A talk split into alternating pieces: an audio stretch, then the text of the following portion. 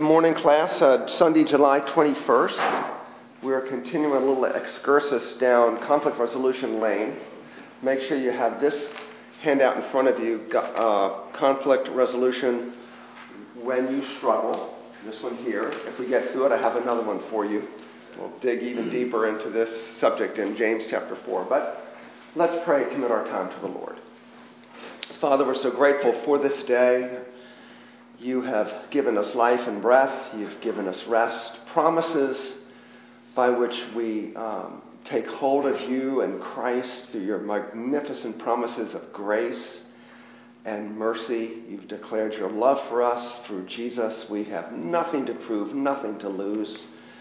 We are set free by the work of our precious and glorious Savior. And in Him, we believe uh, through the Holy Spirit that we have riches to manage strife in life. It's, it's inevitable in a fallen world. So help us as we study together.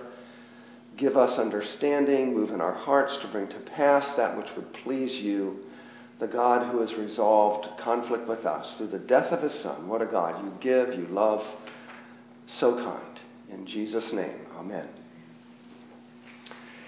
The handout presupposes that there's someone in your life that has hurt you and just out of curiosity, if you were to parse it, in your experience, have you been hurt more by non followers of Jesus or followers of Jesus in your experience? What's been your experience? More personal, relational heartburn by people who call themselves Christians or people who would not call themselves Christians? More so by Christians?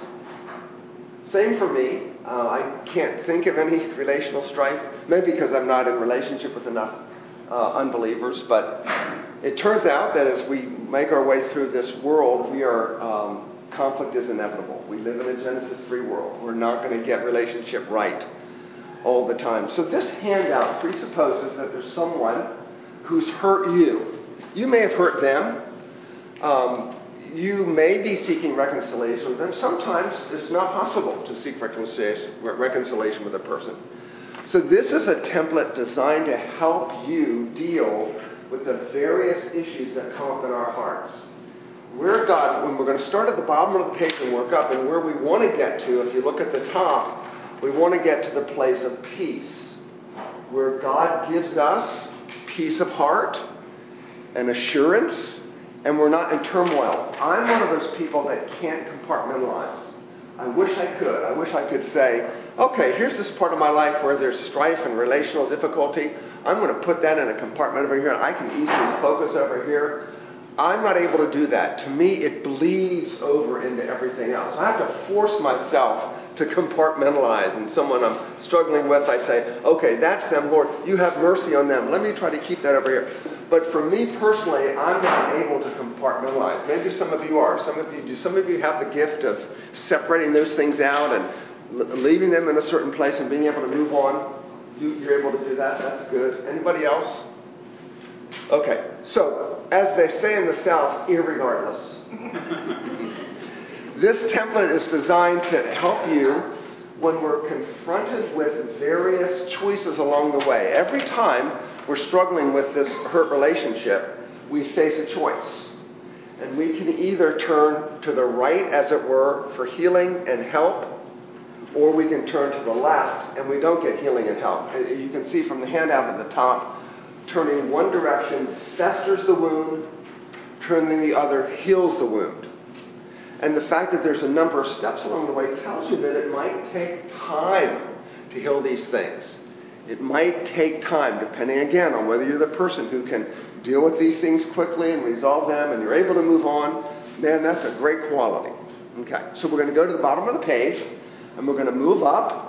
And the question is, what direction are you turning to manage the pain? It's always painful to have strife in a relationship, to be hurt by somebody. Okay? What direction are you turning? The first, and there's things you could add to this too, and if you have things to add, let me know. We'll improve the handout for the future. The first question is, where am I putting my focus? If you want a healing, first start with your own sins. So this is the passage from Galatians 5. Walk by the Spirit, you won't carry out the desires of the flesh. God first confronts us with our own sin and inability to do the right thing. We first need to cast ourselves on the power and help of the Holy Spirit versus turning and focusing on that person's sins. And as I think I said last week before we stopped, like a misaligned front end and your, you know, when your t- tires are misaligned in your car, it's always sort of pulling this way. I know my own heart's inclination is to want to focus on their guilt, their sin, their transgression versus my own. Look, they may have sinned against you. And in fact, this handout presupposes that they have. You may not have sinned against them in this illustration, but it's always helpful to start first with your absolute need to have a heart filled with the Holy Spirit, a mind transformed and renewed by the truth of God by the Spirit, versus focusing first on their sins. You're not called to deny or sweep under the carpet what they've done to you. That's not helpful. That doesn't bring about healing. Sometimes we need to really make clear what exactly is the sin I think I've been sinned against. Okay? Maybe somebody has just has uh, treated you foolishly. That may not be a sin. Good morning. Maybe somebody's uh, through ignorance or neglect or whatever. Maybe they have sinned against you with greater degrees of severity or uh, whatnot. So, okay, first thing. First, focus on my sins. Jesus' provocative illustration in Matthew 7 of this was what? Before you go looking at the speck in someone else's eye, do what? Take the log out of your own eye. So Jesus is saying we have this uncanny ability to look past our own flaws and focus on others.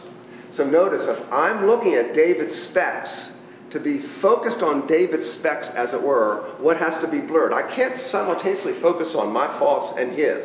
So I'm looking past mine to be focused on his. And Jesus says, first take the log out of your own eye, then you'll be able to help your brother with their specks. So that's the posture of humility. But for the grace of God, I would be worse than this person that sinned against me. So first there's a focus, okay? My sins. Their sins. Secondly, there's a posture with respect to this other person and this problem. If you want healing, you ask for grace to take the posture of owning. Is there anything I can change? Galatians 6 talks about um, each man shall bear his own load, then he's going to give an account to God for himself for what his life is like. Far too often we're concerned with when people do things against us, we're concerned with, um, you know, they're, going to have to answer to God for that. And that is true. But the only person you're going to answer to God for on the day of judgment is what? You. It's all. You're only going to answer for yourself. God's going to want to know how did you do? How did you handle that? Were you as charitable towards them as I've been towards you? Right. The day of judgment, it's just your record and God, and that's a good fast. Fast forward that back into the present, you know, the, the judgment day, and, and think about that. So, can, is there something I can change? Test your own work versus what festers the wound is, is leaning towards being defensive. How dare you do that? You must respect me. Is it important for people to respect you, all things being equal? Sure. You're owed respect as an image bearer of God. You're owed respect as a trophy of God's grace, as a Christian. But this is something when I find I'm demanding that you must respect me, I'm probably leaning in a direction that's going to fester that wound versus promote healing. Let's push pause there and see if you have any comments or questions or observations.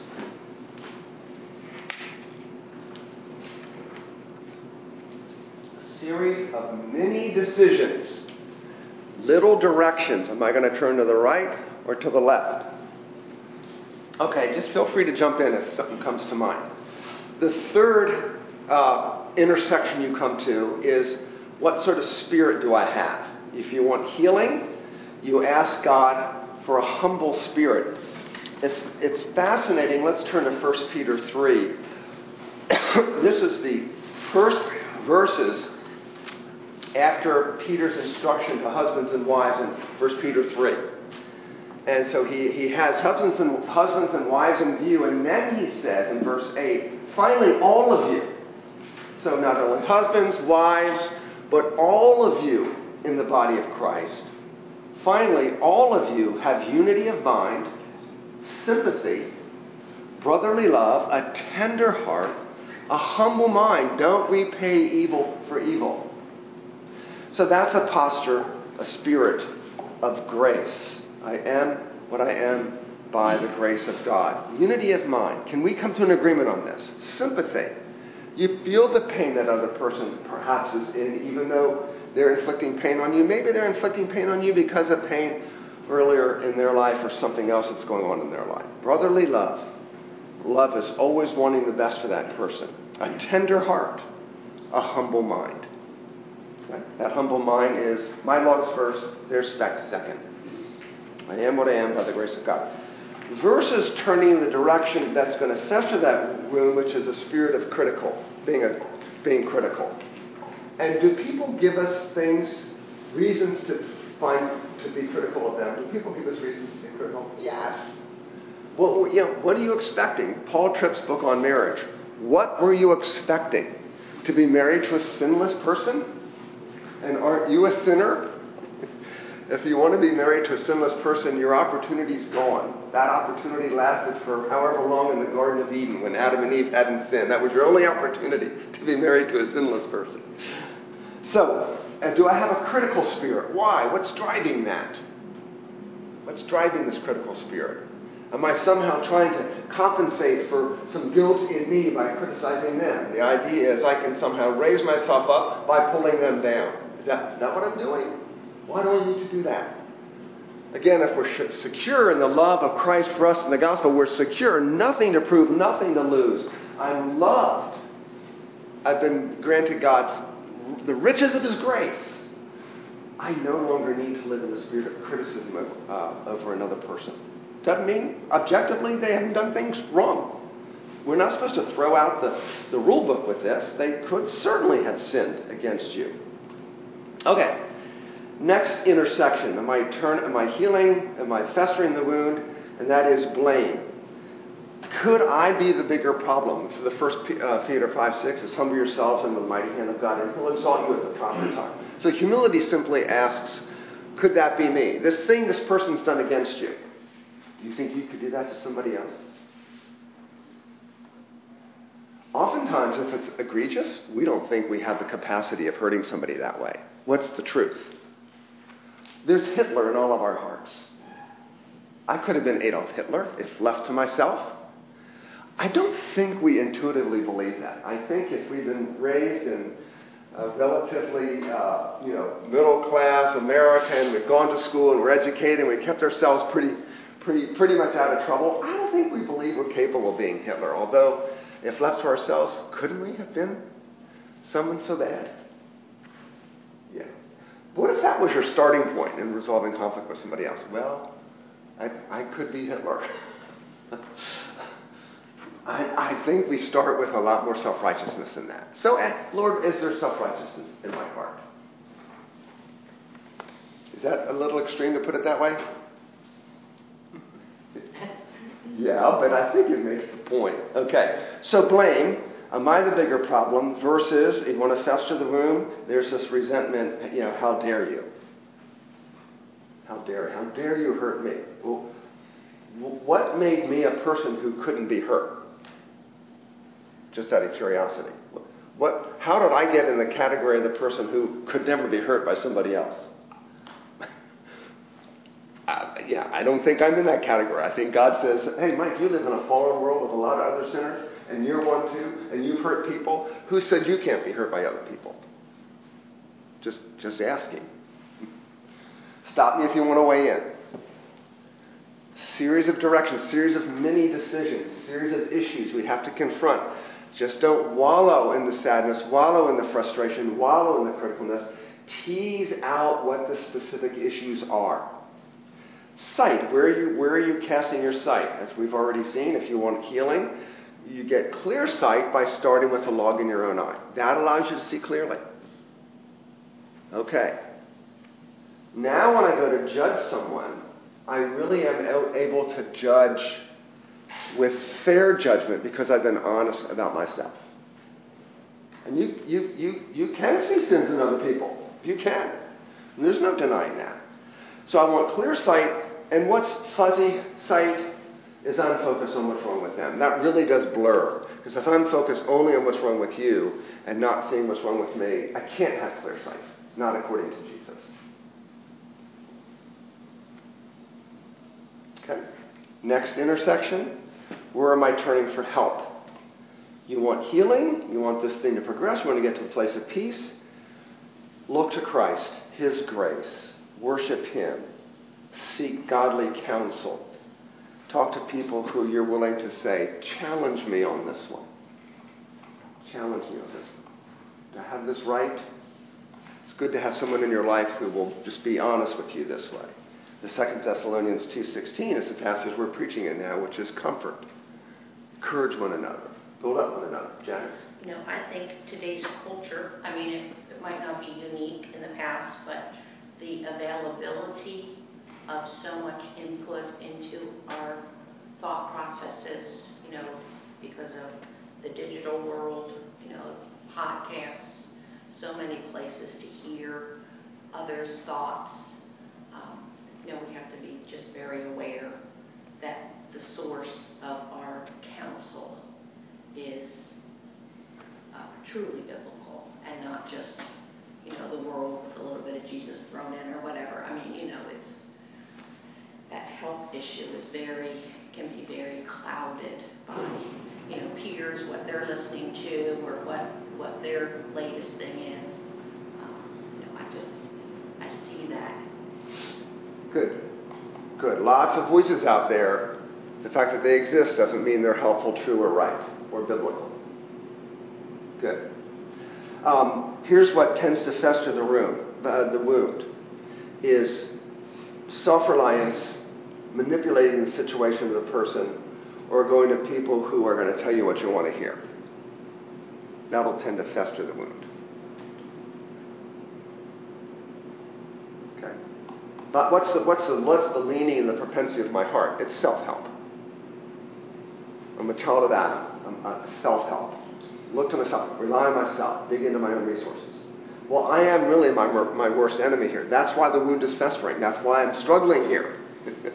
the proof is I'm struggling. Okay, next intersection. What's your method of moving forward? Biblically, we're called to faith and repentance. The Ephesians 4 passage is the marvelous place where Paul says, put off doing this and put on in its place. Put off and put on, put off and put on. If you're lying, stop lying and start telling the truth. He says, no longer steal, but go to work. Stop stealing, but go to work. And when you go to work, you have something you can give other people. So it's the, it's the whole method in the Christian life. Put off, put on. Your thinking is leading you to do this. You've got to replace that with thoughts that are true. Think on those things that are lovely, true, right, good, excellent, and worthy of praise. Means 4 8. Okay? Faith, repentance. Never repent without looking to Jesus. If you look to Jesus, you'll be led to repent because you'll see Jesus in his holiness, Jesus in his righteousness, Jesus in his word, Jesus in his law. The love of Jesus for you exposes all your false loves. When those are exposed, repent. But when you repent, look to Jesus. Okay?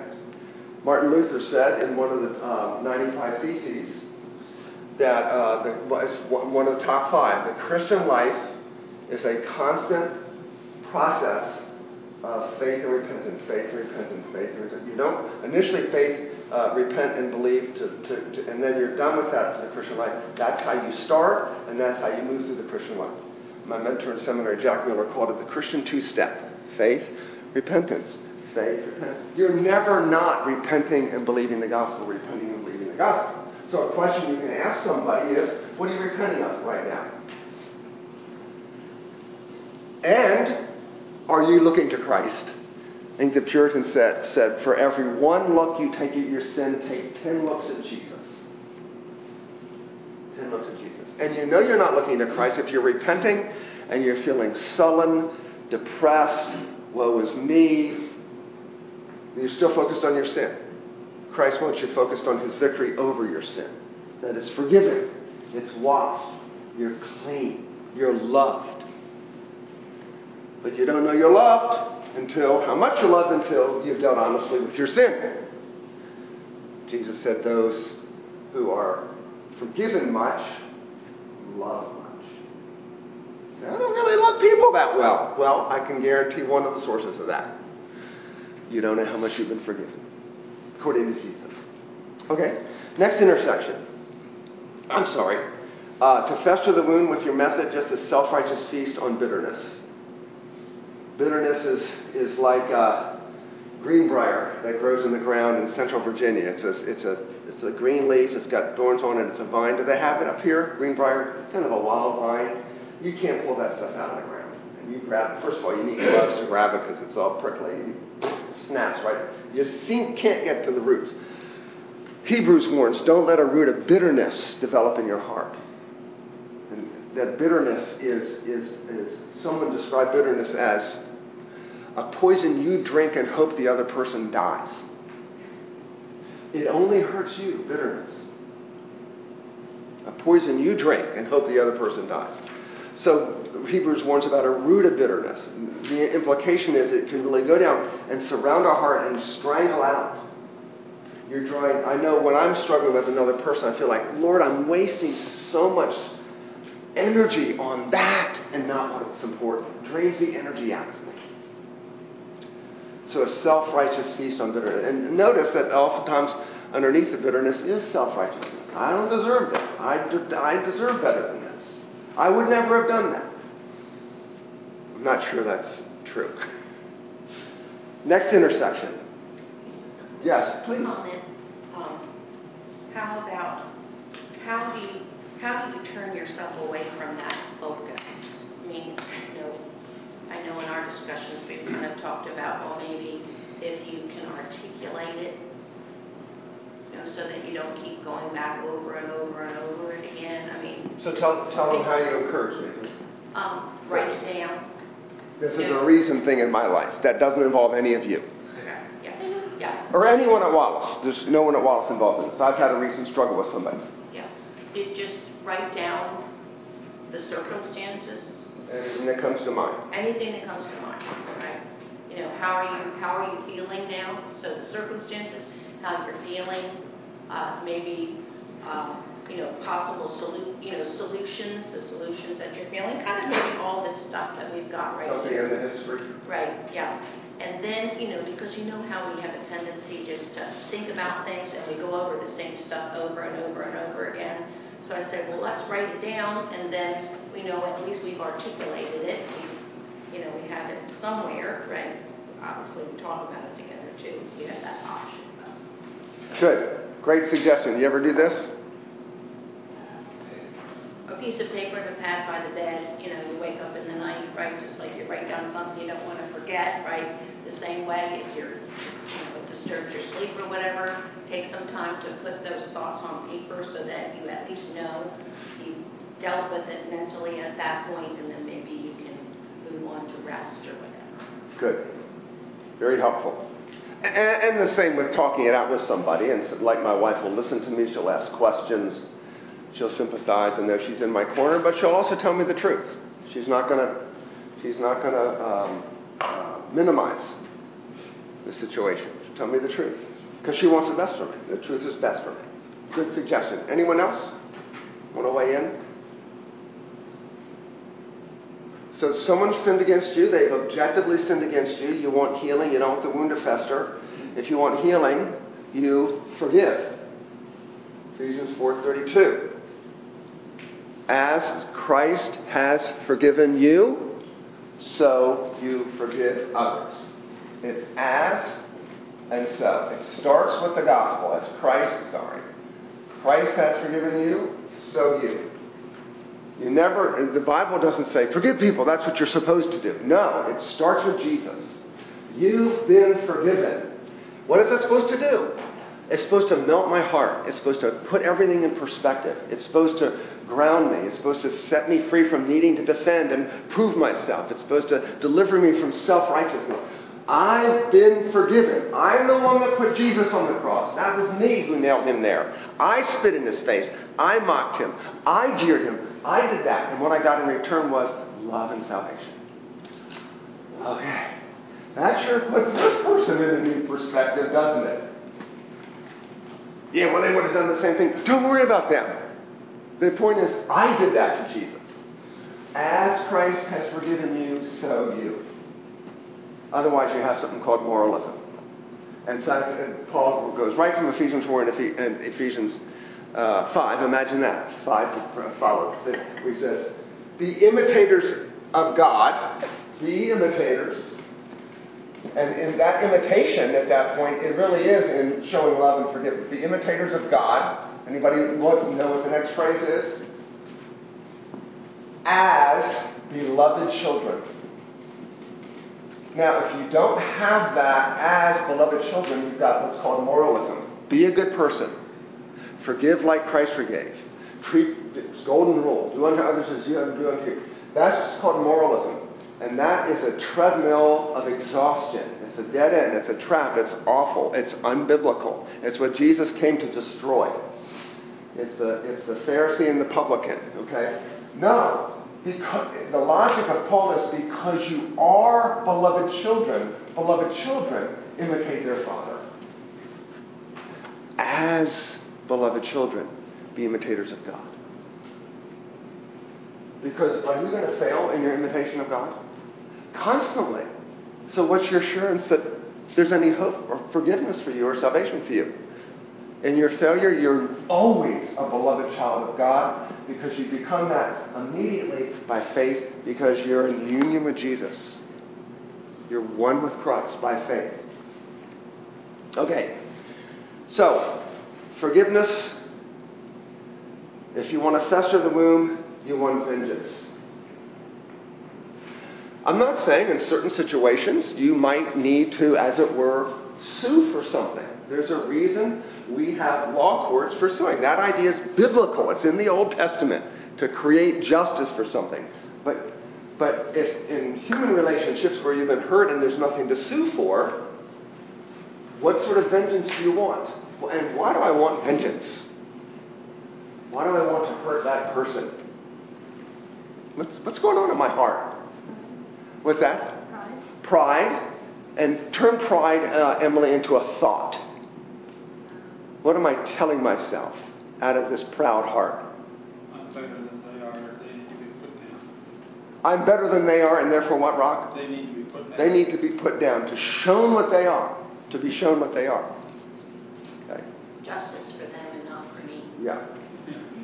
Justice for them. So that's how that's how this person lives. We wake up, and if we're in our right minds, what do we ask God for? Mercy. Don't give me what I deserve. Oh, when it comes to that person who hurt me, justice. Mercy for them, me, justice for them. Jesus says, You've got mercy, you show mercy. That's the strength in which he can say, Love your enemies.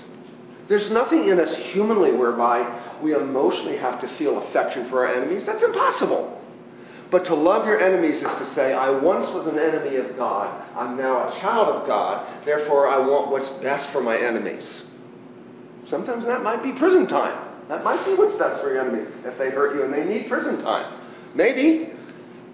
But we want what's best for them as God has brought what's best for us through his death of his son on the cross to make his enemies his friends. If I may, Please, David. uh, uh, Another element of this that you see in the Psalms a lot is, is demanding justice for others, but entrusting that justice to God and not taking that justice into your own heart and your own hands. Yeah. Um, we see all over the place David calling down justice on his enemies. We But- do. But he is leaving that justice to God and God's hands and not taking it on himself to try and bring that justice about. Good. Sometimes he did. He wanted to go out and kill him. Uh, if you read Proverbs um, 21 this morning, there was a verse. I can't quote it exactly, but basically, it's you know leave you know leave the results to God. Just wait on God for for that. Good. Okay. Um, how are you soothing the pain? It is painful to be hurt by another person. It is painful. We weren't built to be hurt by people. We were built to get along with people. God didn't design you to um, to be jilted, to be mocked, to be scorned, to be hurt. He didn't design you for that. We are built for harmony and relationship. So it's very painful, and so don't try to, uh, you know, deny the pain. But we then we want to we want to put some sort of anesthetic over our hearts. The only way to soothe the pain is, as I said a moment ago, to pray for that person. So here's this person. Why don't you pray for them as if that's you? And so, to, to, somebody you struggle with in your own mind, a difficult relationship. Have you ever tried praying for them a lot and seeing your attitude towards them change? You ever tried that? I've seen that in my life. It's very interesting, very powerful. You pray for that person. You don't have to deny them. What you don't like about them, that's okay. You can not like stuff about them. This isn't put your head in the sand, but it's praying for them. And your attitude to They say in psychological studies that if you're in a room with somebody and you're talking negatively about another person in the organization, and that person walks in, you're bound to treat them differently having spoken negatively about them. You heard about this study? It just affects the way you treat them. So, pray for them. Jesus says, pray for your enemies, love your enemies, turn the cheek. If you want to fester the wound, just uh, do what I'm calling self-pitying indulgence. Find something to, to, um, to medicate the pain of being hurt by another person. There's lots of things available in our culture. Back then, too. Uh, there's always been things available to human beings to medicate pain without dealing with, uh, A, the root cause, and B, the only true um, salve, which is the grace of God. He's Jehovah Rapha, God our healer. He's a fountain of grace for us. Okay, how are you seeing the pain? So look at things in your life.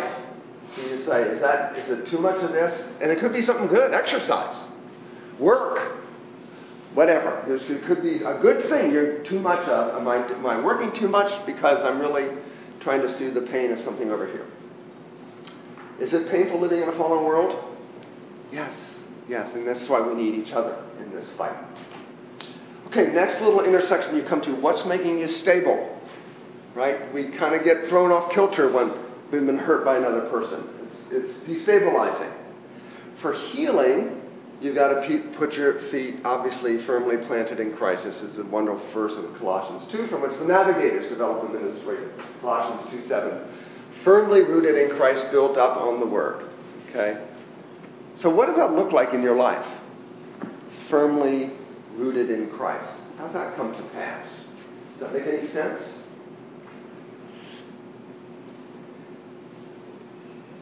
And why would Old Testament particularly, and Proverbs talks about the roots of sin and a snare and whatnot. Why in this culture would they be talking about roots? It was an agrarian society. You, you saw plants all the time, dying, withering, pulled out, you pull up things by the roots. There's a tree near our house in Virginia now that must have been a storm of straight line winds come through. Uh, there's, a, there's, a, there's a tree right by Route 221 in Forest, this old tree that's on its side. And you drive by, and you can see right through the, this, the whole thing is hollowed out. It, the tree was obviously dead on the inside, and it's just on the ground. This must be over 100 years old. It's that big. But you know why? You drive by and you go, oh, look, there's no life inside of it. So the roots there were, were finally gave out, and the wind won the battle. Somebody famous said, build your life on what? A firm foundation so when the storms and the sea come, it doesn't knock you over. Jesus at the end of the Sermon on the Mount. Okay, so um, where are you getting your stability? What's it look like to get stability in Christ? How do you do that? Read, read scripture. Scripture. You come to a Sunday school class just like you're doing. You're here because you want truth to get you firmly grounded in, in, in the Word of God and in Jesus. Good for you. And I presume that you're going to stay and go to worship. That helps develop roots. And then you might gather with Christians at home groups are over for the summer, but when the home groups start up, your elders want you in home groups. One of the ways that functions is to get you rooted in Christ, encouraging one another, praying for one another, sharing your burdens with one another. Your elders want that happening because we don't do this alone. And they can't do it for everybody, but we do this together, one another. So the means of grace sacraments, the Word of God, worship, one anothering. And one of the greatest ways I, I've found in my life, although I don't do it enough, to get rooted in Christ, is to share Christ with people. There's an amazing, um, uh, what's the word I want? I don't want kickback, I don't want payback. There's an amazing a fruit or effect where when you're sharing Christ, convictions about Christ being true are deepened in your soul. I think evangelism is a means of grace. It's often left off the list, and it shouldn't be. Okay, next. Um, so, okay, so firm in Christ versus you feel like you're sinking and losing ground. So, people that are struggling over others in relationships, they really feel like they're sinking because there's no firm ground, understandably. So, it's a good sign from God. If you feel like you're sinking, you're placing your footing on something that isn't holding you. God, in His mercy, is letting that thing fail. That's good. A severe mercy. So, run to Christ. He'll never let anyone fail. And sing a hymn. Sing a hymn. hope is built on nothing less, right? And That's one. My hope is built on nothing less than Jesus' blood and righteousness. Or, uh, from a foundation, ye saints of the Lord. There's hymns about foundations. Good.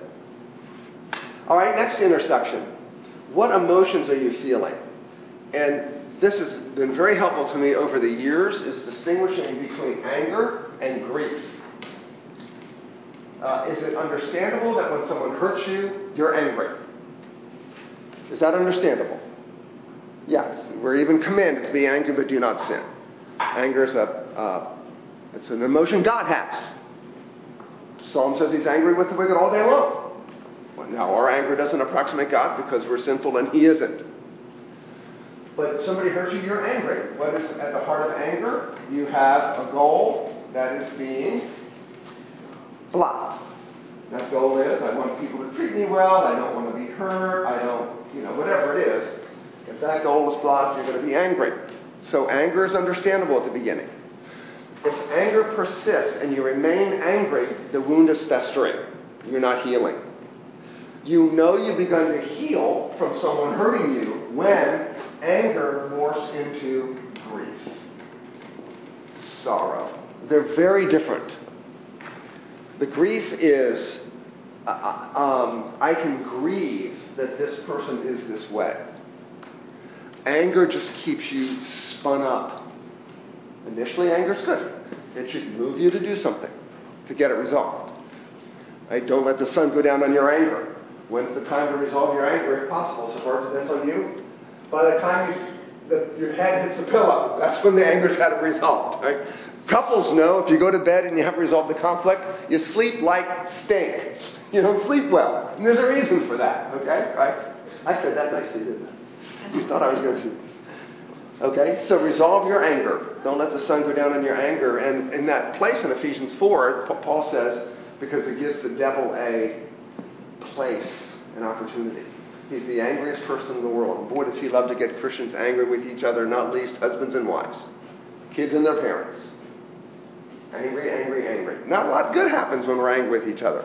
The point is, there's, there's healing when your anger has turned to grief. Look, we grieve, but not as those who have no hope. And, and uh, who else grieves over our sin?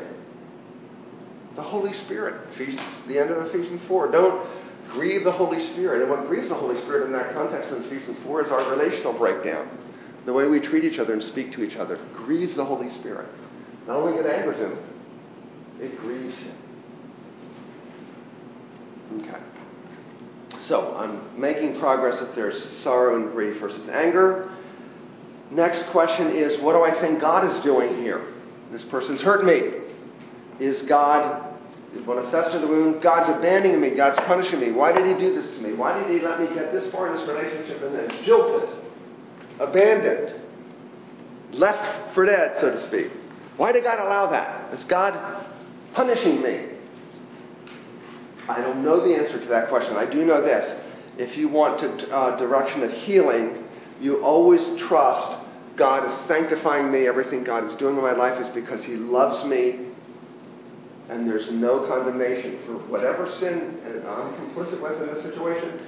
There's no condemnation from God. I'm promised Romans 8:1, which says, anyone? There is Therefore, now, no condemnation for those who are in Christ Jesus our Lord.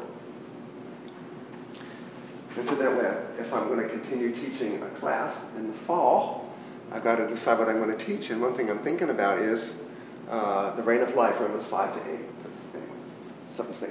Have we had that recently? Taught that recently at Wallace? Romans 5 to 8? Okay, so that's a thought. Just looking ahead. Um, Philippians 2.13, God is at work in you, both to will and to work for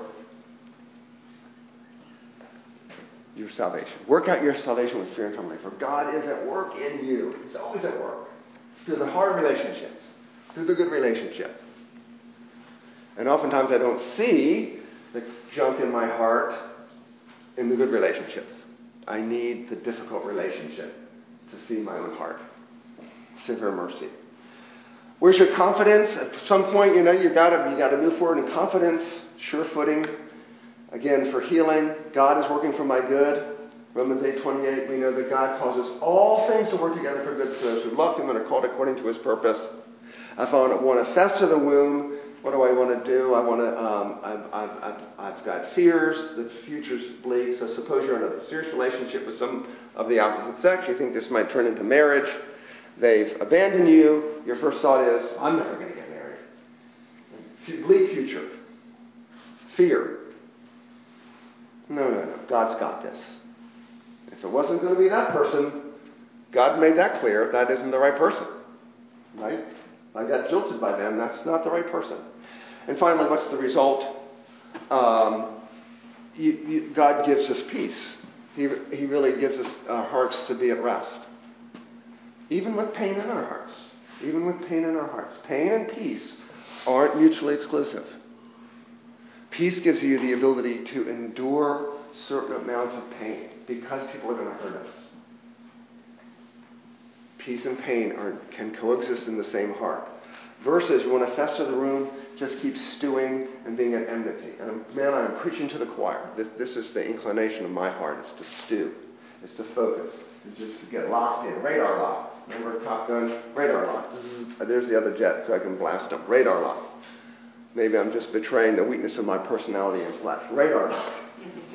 If you don't have that, glory to God. You don't want radar lock in your life. And let, put it on Jesus, right? okay, so God holds out the promise of peace in the midst of difficulty, persecution, etc., rejection. All right, we're out of time. Any closing comments? Next week, we're going to dive into James chapter 4 in a lot of detail. Yes, Xiaofang? You know, you. It's a great question. Um, you have to make some adjustments in relationships with, with non Christians, but the, the whole point is what is it you can do, irrespective of what the other person's doing? What is it you can do to heal versus fester? What's under your control? And every step, there's a turn you can make that's under your control. As they say in the South, regardless of what that person is doing. So an unbeliever might throw a little twist in it, but what's under your control? That's the important thing. Is this something that we should? Already done it. Okay, You were I'm able. sorry. I was able understood. You were able. You were absent with, with leave. All right. Thank you, our Father. Uh, indeed, that you are the great conflict resolver. You've come to this world in Christ, reconciling the world to yourself. What grace! We can't imagine the pain you and your Son were in as he was bearing your wrath for us in his body. Lord, give us grace now to love one another, to worship you, to adore you. Give us ears to hear the word of truth and to proclaim the excellencies of your mercies as we worship together in Jesus' name.